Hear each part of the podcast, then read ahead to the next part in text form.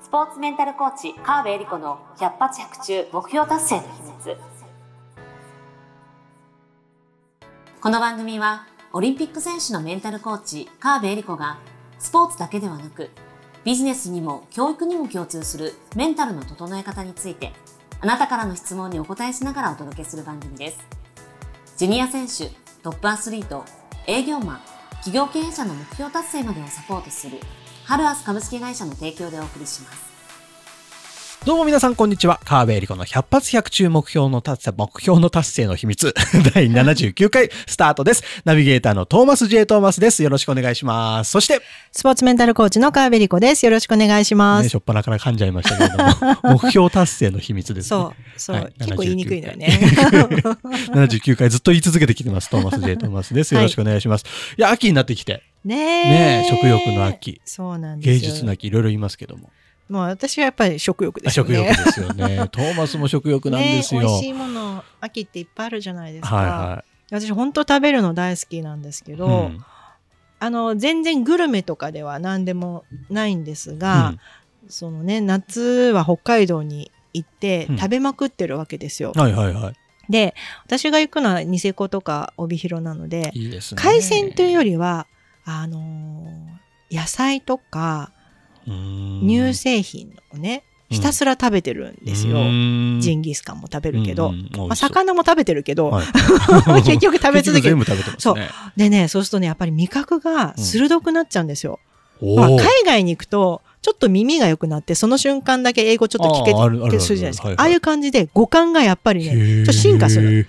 だからしばらくはちがつ行ってきたくがつとか、うん、なんかね美味しいお店に行っても、うん、あれみたいに思うことがあれだんだん馴染むんですけ ど, なるほどお水なんかはねやっぱりもう最たるもので、うん、向こうはねあの湧き羊蹄山の湧き水を汲めるとこがあるんですけどそれずっと毎日飲んでるんですよ。やばもう水道水も美味しいのね。めちゃめちゃ美味しい当たり前に。違うんですね。でこの間ねうちの近くで、うん、あの美味しいパスタ屋さんがあって、うんうん、あ美味しいとこがあるって言われて、うん、食べに行ったんですよ。あの、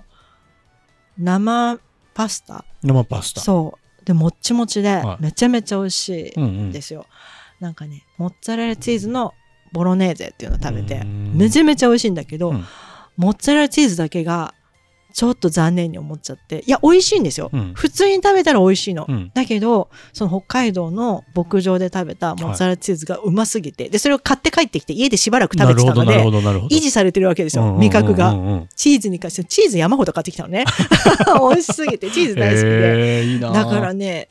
そこだけちょっとなんか味の深みというかが違うって思っちゃってなるほどちょっと残念だった。私が残念。ななんか美味しいと思えるはずのものが美味しくなくなってるみたいなそりゃね産地のもの食べたらそりゃうまいですよね。取り立てたったりとか。あでもその店は本当美味しいんですよ。へ美味しいんだけど北海道のチーズがすごすぎだ。そっかそうあんまりだからいいもの食べ過ぎるのも問題ですね。いやだからいいものだけ食べ続ければいい。あそっかそれだけ食べ続ければいいんだそうちなみにじゃがいもが美味しいんですよ、うん、北海道はああそうって言うじゃないですか。だけど私が行ってるとこがクッチャンっていう町なんですけど、はいうん、クッチャンのじゃがいもが最高に美味しくて一袋ねひゃくえん物価高でもひゃくごじゅうろくじゅうえんとかひゃくはちじゅうえんでも、えー、何個入ってるんですか。でもビニール袋たんまりたんまりそう普通スーパー東京だとねひゃくななじゅうはちよんこでにひゃくえんみたいなの、うん、結構あるじゃないですか。するするするでも全然もうぐらーっていっぱい入ってにひゃくえんするか、えー、それでもねだいぶ値上がったと思いますけど。そうなんですか。もう味が全く違うのでうあの本当にあの帰りスーパーでじゃがいも大量に買ってめっちゃ買い込んできましたねそうだからねもう今喋ってても食べたくなっちゃったけどあ、まあ、だから別に食欲の秋じゃなくても食欲あるので食べてますけどね。こっからいろんなものがね、えー、美味しくなるとね。いやでも北海道いいな美味しそうだな行きたくなっちゃいました。北海道ね独立されたら日本やばいですよ。あそうですか。そう食料自給率、うん、もうね北海道に出るっていうところあるので、うんあの独立宣言されるとね、日本やばい。私移住しようかなって感じ。独立宣言の危機なんですか今。いやしないしないけど。初めて聞きましたけど。しない。よく我が家でそういう話題に。北海道独立されたらやばいよねみたいな。えー、ちょっと北海道僕行ったことないんで。本当ですか。それ人生損してますよ。あ、そうですか。はい。ちょっと行ってこようじゃん。ぜひ。あ、でも福岡も美味しいもんいっぱいあるんで。どこ行っても美味しいですけど、ね。なるほど。上か下かですからね。なるほどね。行きたいな旅行、はい。そろそろね、あの旅行も行きやすい時期になってきましたんで。ね、ちょっと地方でポッドキャストを撮るとかね。ああ、でも面白いかもしれない。ね、やってみたいですね。ね、ぜひあのリスナーの皆さんの声が反映されてきますので、はい、あのこの辺に住んでるんですけどみたいなことを ライン にね送っていただけたらそっち行ける可能性ありますので、はい、いいね、いっぱいコミュニケーション取ってください。僕らも行きたいのでよろしくお願いします。はい、というわけでじゃあ今日の相談に移らせていただきます。今日の相談です。えー、何かをするのに言い訳をする人がいます。くがつ末までは〇〇があるのでできない。じゅうがつに入ったらバツバツが忙しくてできない。いつまで経ってもやらないじゃないか。どうしたらこの人を動き出せる、出させることができますか。イライラしていますということです。お疲れ様です。ですね、すごい感情が伝わってくる文章。イライラしてますよね。うん、あのー。まあ一つは諦めるっていうのも手なんですよね。あの諦める。この人に、あ、ちょっとどういう立場で、うん、どういう状況かによりますけど、はい、この人一人にかけてる、うん、この方イライラしてる方の、うん、この人の時間がもったいない。なるほどなるほど。ので、えっと、エネルギーをかなりそがれてしまうので、うん、一旦もう手放すっていうのも一つの手です。うーん、これができるかどうかは別として、うんうん、それも選択肢に入れてもいいかもしれない。なるほど。とはいえ、うん、そんなに簡単に手放せないよということもたくさんあると思うので、その時に、えっと、じゃあど、この人に、まあそうは言っても、例えば指導しなきゃいけないとか、うん、育てなきゃいけないとか、うん、あ、自分がマネジメントしなきゃいけないってことがありますよね。うんうんうん、会社でも、こいつイライラするなと思って、はいはいはい、ほったらかしにするわけいかないじゃないですか。そ, そうですよね、そう思ったところで。うん、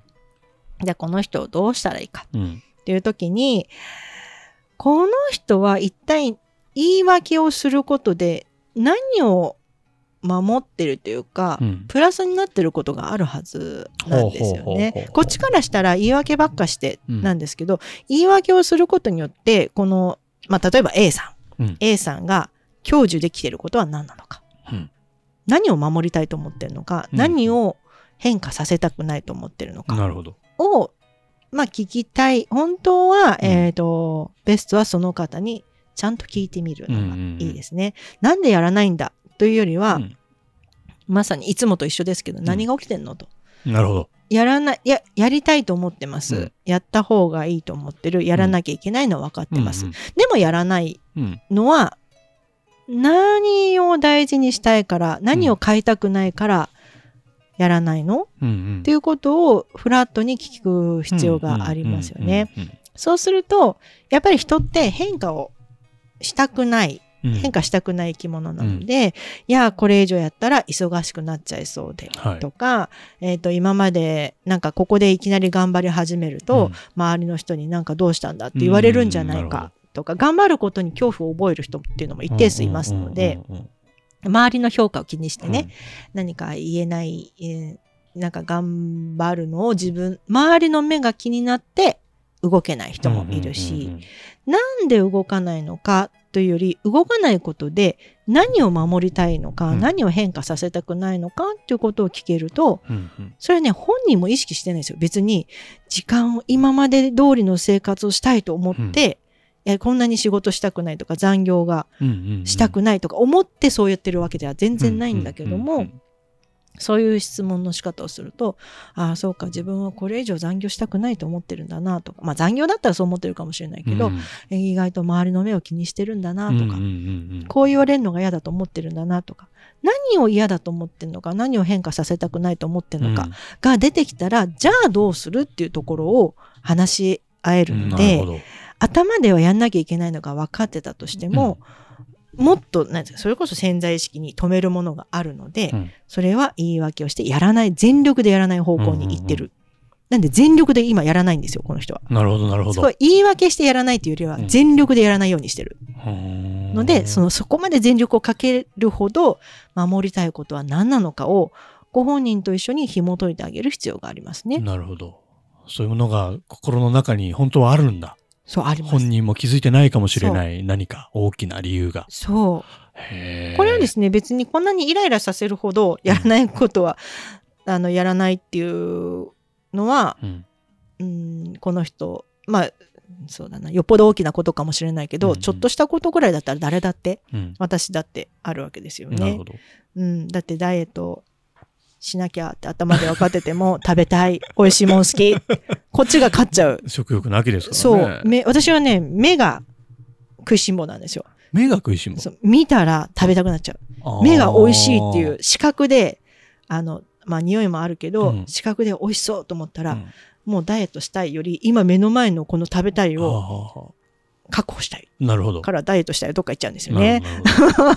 頭ではやめといた方がいいよとか、うん、サラダにしといた方がいいんじゃないって言うけど、いやいや今この今これが食べたいんだ。確かにね。私の食欲を守りたいわけですよ。なるほど。食欲の方がドドーンと大きくなっちゃう。うんうんうんうん、っていうことが起きるんじゃないですか。うん、起きますね。運動しなきゃいけないと思ってても。疲れてるやだなとか、そうですね、明日大変そうだしなとか、明日朝起きれなかったらどうしようとか、うんうん、っていう言い訳をもとに、いや今横になっていたい、はいはいはい、自分をね、うん、守りたいわけですよ、うんうんうん、だらだら過ごす自分が好きみたいな、うんうんうんうん、あるからありますね。そうテキパキ運動したくなくなっちゃうんですよね、うん、でも運動ばっかりしてる人は休んだ方がいいよってどんだけ言ってても運動するわけですよ。逆にね、うん、でもそれはね、運動が好きだからするっていうよりは、今ここで止まってしまっては私のこの運動能力とか技術が落ちてしまうのが怖いっていう、その恐怖感から運動ずっと練習を続けちゃったりするんで、それはそれでね問題があるわけです。確かに適度な、うん、まあこれはトップアスリートアスリートと普通の一般のあの運動ではもちろんレベル違いますけど、怪我をしないギリギリのラインはどこなのかを知ってちゃんと休まなきゃいけないんだけど、っていうね、何か恐怖心があるとか、何かをやりすぎる、何かをやらなか、やらなさすぎるのには、うん、やっぱりね、守りたいものが絶対あるんですよ。なるほどね。で、それを本人も気づいてないので、うん、そこをしっかり聞いてあげる。うんうん、そしてそういう信頼関係、それってすぐにパッとこれですみたいな表層的なものではないので、うんうんうん、うーんと、まあ、メンタルコーチだったらそこを一発でできるかもしれないけど、うんうん、その職場の中でとかだったら、何回も繰り返し繰り返し、起こることなく、イライラせずに聞いてあげることで本人が気づくっていう風になっていくので、まあ、ちょっと時間かけて聞いてあげる。で、これはめんどくさいなっていうんだったら手放した方がいいよっていう。